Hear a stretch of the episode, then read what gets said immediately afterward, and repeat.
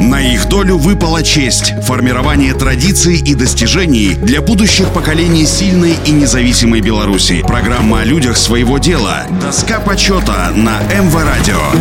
Всем доброго дня, у микрофона Василий Данилов. Михаил Михайлович Берман, директор Московского станкостроительного завода имени Серго Орджоникидзе, Министерства станкостроительной и инструментальной промышленности СССР, родился 31 марта 1908 года в городе Борисов. С 1929-го Михаил Михайлович жил в Москве, работал инженером-конструктором на Московском станкостроительном заводе «Красный Пролетарий». Затем трудился начальником участка, начальником цеха, начальником отдела завода «Станкоконструкция». В дальнейшем занимал должность главного инженера ряда станкостроительных предприятий, главного инженера управления машиностроения Московского городского совнархоза, генерального директора производственного объединения «Мосстанколиния». По итогам седьмой пятилетки за высокие производственные достижения награжден орденом Трудового Красного Знамени. В начале 70-х годов прошлого века Берман был директором Московского станкостроительного завода имени Орджоникидзе. Под его руководством завод сделал значительный шаг вперед в развитии традиционного для него производства и применения гидравлических токарно-копировальных полуавтоматов, автоматических производственных линий, являлся автором ряда научных работ и изобретений в этой области.